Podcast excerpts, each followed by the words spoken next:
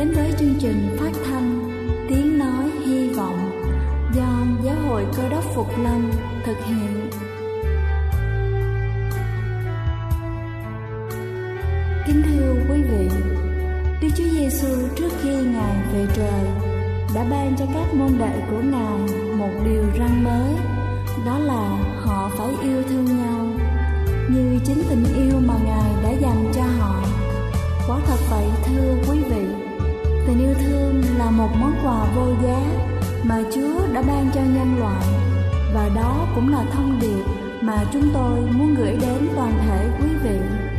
Nếu quý vị muốn tìm hiểu thêm về chương trình, về niềm tin hoặc muốn nghiên cứu về lời Chúa, xin quý vị gửi thư về chương trình phát thanh Tiếng Nói Hy Vọng, địa chỉ 224 Phan Đăng Lưu, phường 3, quận Phú Nhuận, thành phố Hồ Chí Minh hoặc gửi email cho chúng tôi theo địa chỉ tiếng nói hy vọng amos@gmail.com. Ngoài ra, quý vị cũng có thể liên lạc với bất kỳ hội thánh cơ đốc Phục Lâm tại địa phương gần nhất. Xin chân thành cảm ơn và kính mời quý vị lắng nghe chương trình hôm nay.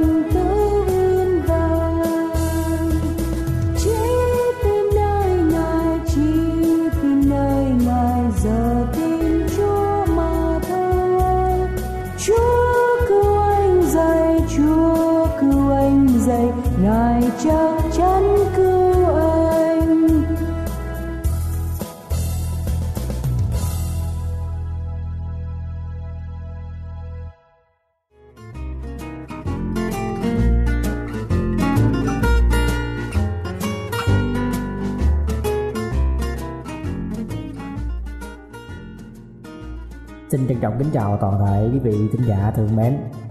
Để bắt đầu chương trình phát thanh hôm nay chúng ta sẽ tiếp tục đi tìm hiểu về công dụng đa dạng của mật ong.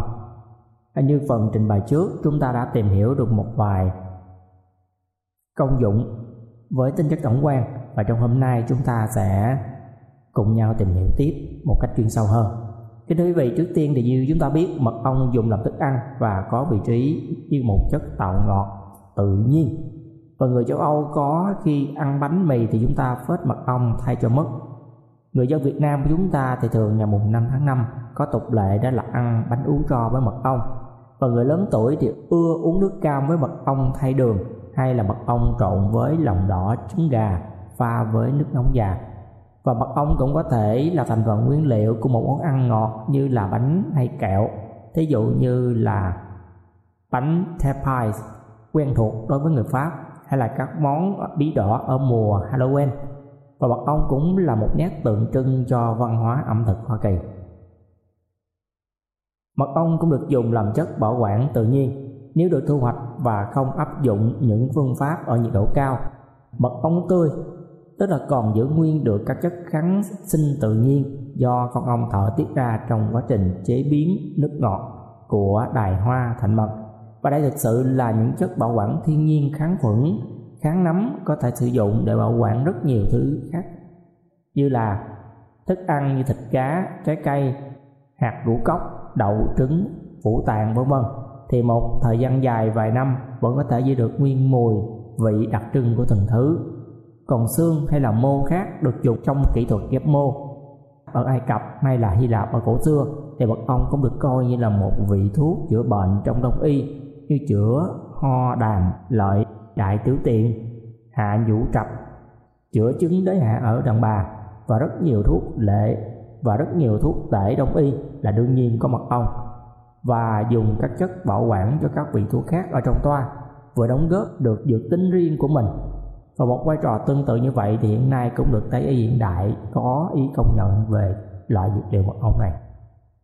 Mật ong còn gọi là thuốc bổ đông y, dùng cho cả trẻ con bị suy dinh dưỡng và cho các cụ già để giữ gìn sức khỏe tăng tuổi thọ sống lâu trăm tuổi hoặc hơn nữa như ở Hy Lạp, ở Nga, vân vân. Đối với những người khỏe mạnh thì mật ong hiện nay được sử dụng để tăng cường sức khỏe và sức dẻo dai của các lực sĩ. Mật ong còn được dùng làm mỹ phẩm giúp cho con người trẻ lâu, từ xà bông, sữa tắm, dầu gội đầu đến kem thoa mặt. Các nhà sản xuất cũng không bỏ lỡ cơ hội để đưa mật ong vào các mỹ phẩm thông dụng hàng ngày của chúng ta. Nói tóm lại thì mật ong là một người bạn đồng hành trong đời sống hàng ngày của chúng ta và được rút kinh nghiệm từ hàng ngàn năm từ khi có con người và có loài ong sống chung hòa bình với nhau, thì mật ong đã là một thức ăn quý và là một chất bảo quản độc đáo, một loại thuốc chữa lành, bệnh cũng như là thuốc bổ cho mọi lứa tuổi một thành phần của nhiều loại mỹ phẩm giúp con người sống khỏe, đẹp, tươi, trẻ thật lâu và có triển vọng vượt cả giới hạn thời gian. Và tiếp theo chúng ta sẽ cùng tìm hiểu về mật ong có thể làm lành vết thương. Và theo các nhà nghiên cứu thuộc tổ chức nghiên cứu toàn cầu của Turan đã kết luận rằng mật ong có thể dùng như một phương thuốc để chữa lành các vết thương do bị bỏng, rồi mật ong còn có thể được dùng như một phương thuốc để chữa lành các vết thương do bị bỏng bác sĩ Andrew Chun đến từ trung tâm nghiên cứu thử nghiệm và khám chữa bệnh của đại học à, Auckland, New Zealand đã cho biết Chúng tôi vẫn đang nghiên cứu để kiểm nghiệm kỹ các kết quả thu được, nhưng chắc chắn rằng mật ong có tác dụng chữa lành một số vết thương do bỏng. Mật ong đã được biết đến với công dụng này từ lâu, tuy nhiên vẫn chưa có cơ sở rõ ràng để đưa ra một kết luận chính xác. Những nghiên cứu hiện tại tập trung vào khả năng đẩy lùi vi khuẩn của mật ong. Và bản tổng kết nghiên cứu cũng đã đưa ra đồng thời dữ liệu của 19 ca chữa trị thử nghiệm, gồm 2.554 bệnh nhân với các mức độ thương tích khác nhau. Trong đó, mật ong có công dụng làm lành vết thương nhanh hơn một số loại băng gạc thường được dùng để chữa các vết thương tương tự.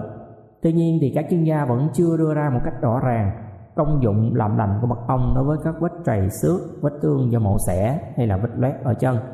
Và các chuyên gia vẫn khuyên vẫn chưa khuyên dùng mật ong đối với các loại vết thương khác ngoài bỏng. Và bác sĩ chưa nhấn mạnh, tạm thời thì chúng ta dùng mật ong theo những công dụng đã được chỉ định và chúng tôi sẽ phát triển nghiên cứu để tìm ra những công dụng của mật ong hơn nữa. Kính thưa quý vị, trên là chúng tôi vừa trình bày cho quý vị về mật ong chữa lành vết thương cũng như là những công dụng đa năng mà mật ong có thể đã giúp ích cho con người của chúng ta. hy vọng rằng bài chia sẻ này sẽ giúp ích cho quý vị chúng ta có được cái nhìn tốt đẹp hơn, cũng như phương cách để có thể sử dụng dược phẩm quý mà Thiên Chúa Trời đã ban cho con người chúng ta. Xin kính chào và kính mời quý vị chúng ta tiếp tục lắng nghe chương trình phát thanh hôm nay. Đây là chương trình phát thanh tiếng nói hy vọng do Giáo hội Cơ đốc Phục Lâm thực hiện. Nếu quý vị muốn tìm hiểu về chương trình hay muốn nghiên cứu thêm về lời Chúa, xin quý vị gửi thư về chương trình phát thanh tiếng nói hy vọng địa chỉ 224 Phan Đăng Lưu, phường 3, quận Phú Nhuận, thành phố Hồ Chí Minh hoặc gửi email cho chúng tôi theo địa chỉ tiếng nói hy vọng gmail.com Ngoài ra, quý vị cũng có thể liên lạc với bất kỳ hội thánh cơ đốc Phục Lâm tại địa phương gần nhất. Xin chân thành cảm ơn và kính mời quý vị tiếp tục lắng nghe chương trình hôm nay.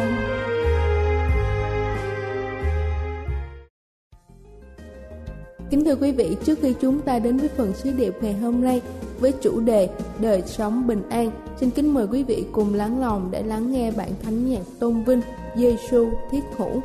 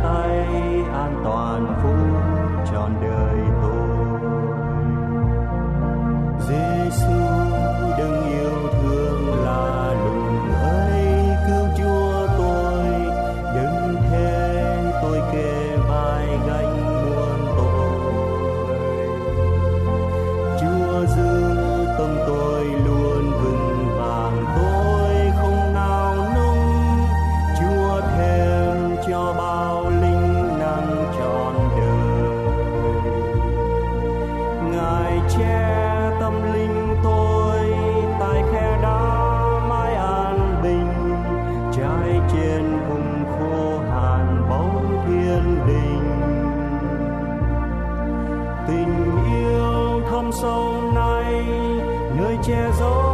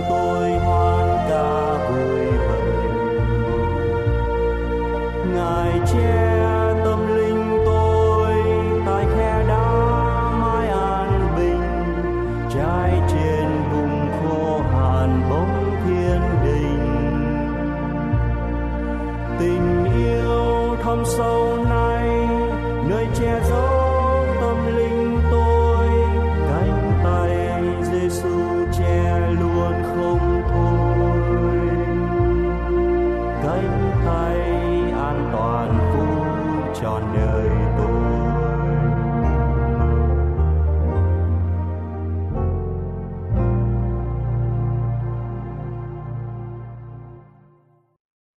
thưa quý ông bà chị em, ai cũng muốn bình an ở trong cuộc sống.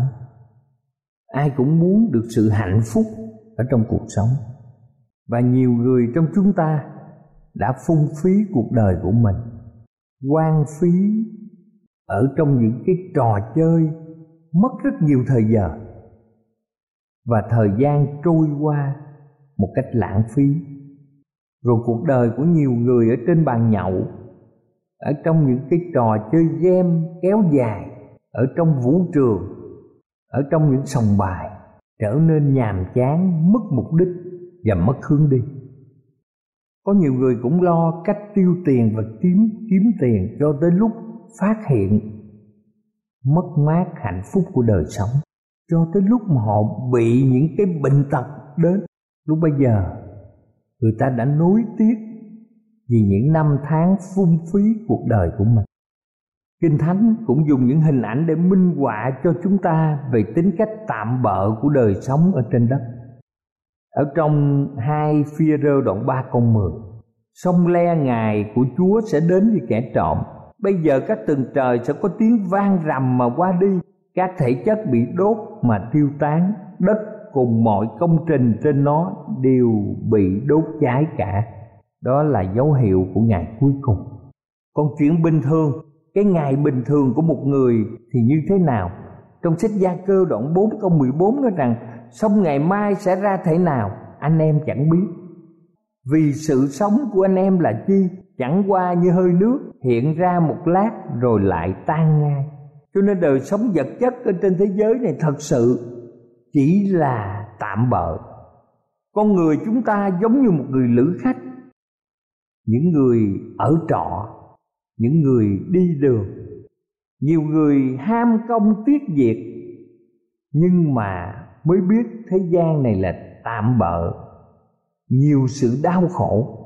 Như vậy làm thế nào để đời sống chúng ta được bình an và chúng ta sống một đời sống có ý nghĩa? Thật vậy, trong Kinh Thánh đã chỉ ra một con đường rất quan trọng mà ở trong Matthew đoạn 6 câu 33 có ghi như sau. Sách Matthew đoạn 6 câu 33 nhưng trước hết hãy tìm kiếm nước Đức Chúa Trời và sự công bình của Ngài thì Ngài sẽ cho thêm các ngươi mọi điều ấy nữa. Muốn được bình an, muốn được thịnh vượng, muốn được hạnh phúc. Trước hết, chúng ta hãy tìm kiếm nước Đức Chúa Trời và sự công bình của Ngài. Đây là con đường duy nhất dẫn chúng ta đến bình an, thịnh vượng và hạnh phúc.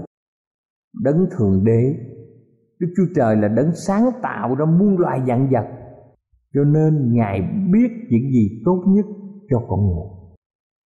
Trong một Corinto động đoạn 10 câu 31 nói rằng, Vậy anh em hoặc ăn hoặc uống hay là làm sự chi khác, Hãy vì sự vinh hiển Đức Chúa Trời mà làm. Muốn có hạnh phúc, Muốn có bình an, Thì chúng ta phải làm một việc gì đó Một cách tốt đẹp, làm gì đó để trông mong hy vọng và có một đối tượng nào để chúng ta yêu thương. Người cơ đốc phải là những người hạnh phúc nhất ở thế gian này. Vì chúng ta có một lý tưởng sống cao quý hơn mọi lý tưởng ở dưới trần thế này. Chúng ta có một đấng sống là đức chúa trời, là ông trời toàn năng.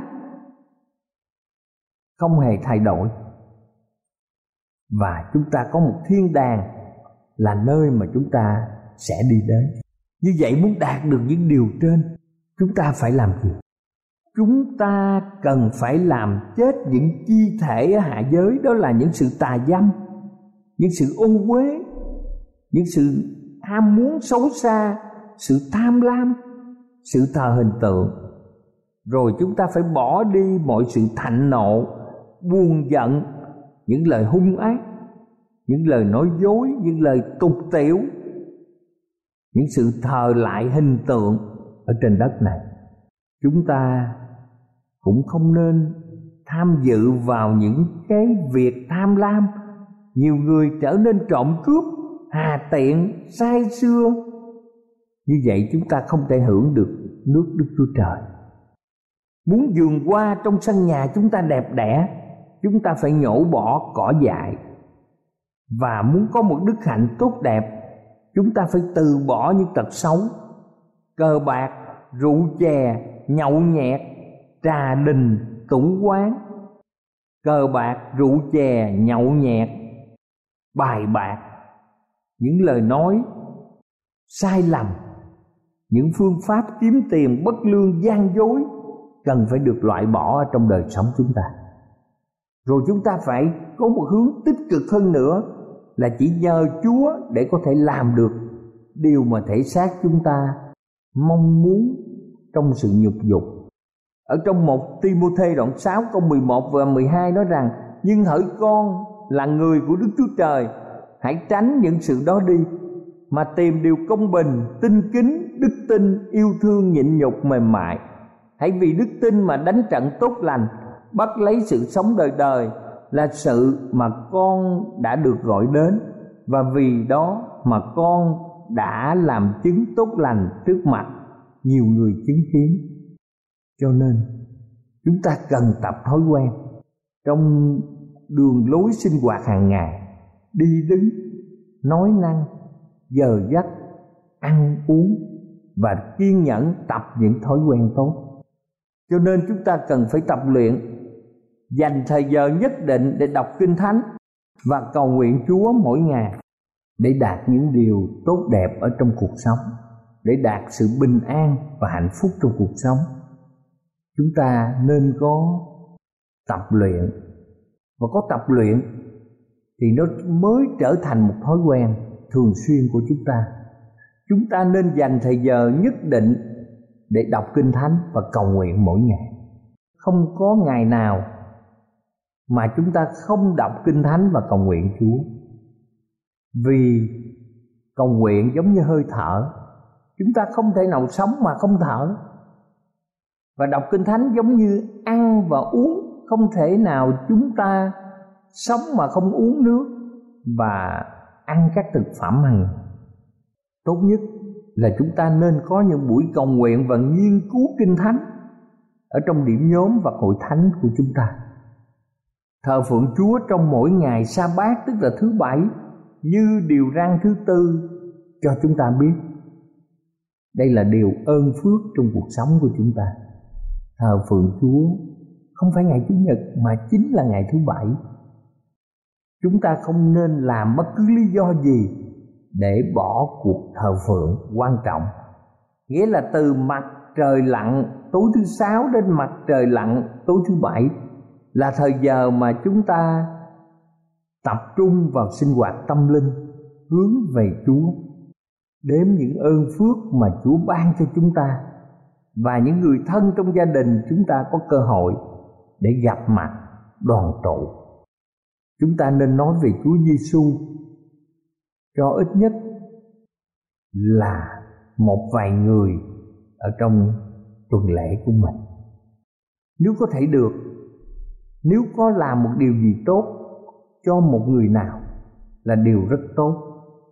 Giúp người chính là giúp mình và chúng ta nên nhớ một quy luật rất quan trọng, ban cho có phước hơn là nhận lãnh.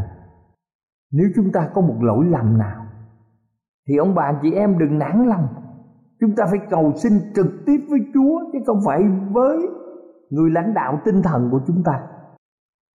Chúng ta nên, chúng ta nên gạt ra ngoài tai những lời phê bình chỉ trích, làm chúng ta nản lòng. Và chúng ta hãy tiến tới ở trong đời sống đem vào tư tưởng chúng ta những điều tốt lành lành mạnh, gây dựng và hãy để hành động của mình biện minh cho mình.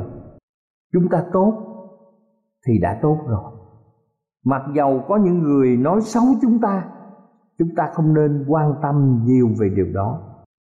Mình có xấu thì không cần người nói mình đã xấu rồi.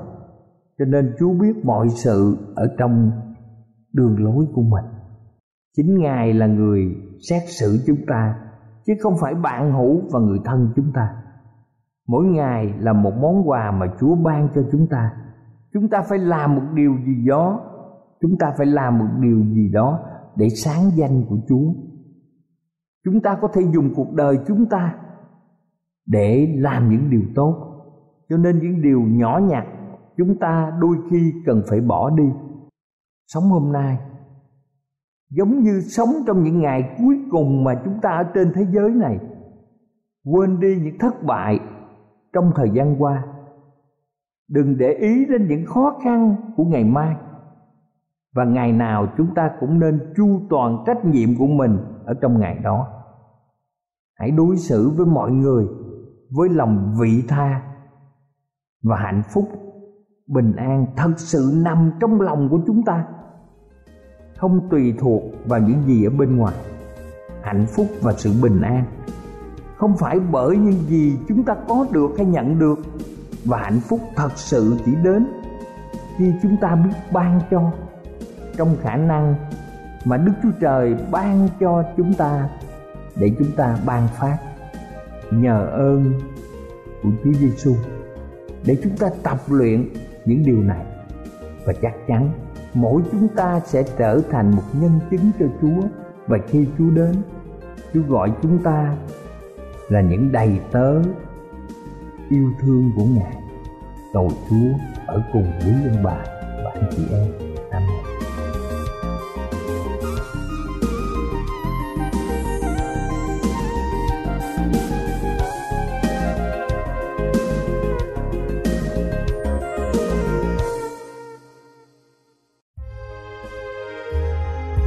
Đây là chương trình phát thanh Tiếng Nói Hy Vọng do Giáo hội Cơ đốc Phục Lâm thực hiện. Nếu quý vị muốn tìm hiểu về chương trình hay muốn nghiên cứu thêm về lời Chúa, xin mời quý vị gửi thư về chương trình phát thanh Tiếng Nói Hy Vọng, địa chỉ 224 Văn Đăng Lưu, phường 3, quận Phú Nhuận, thành phố Hồ Chí Minh hoặc gửi email cho chúng tôi theo địa chỉ tiếng nói hy vọng amos@gmail.com Ngoài ra, quý vị cũng có thể liên lạc với bất kỳ hội thánh cơ đốc phục lâm tại địa phương gần nhất. Xin chân thành cảm ơn và hẹn gặp lại quý vị trong chương trình lần sau.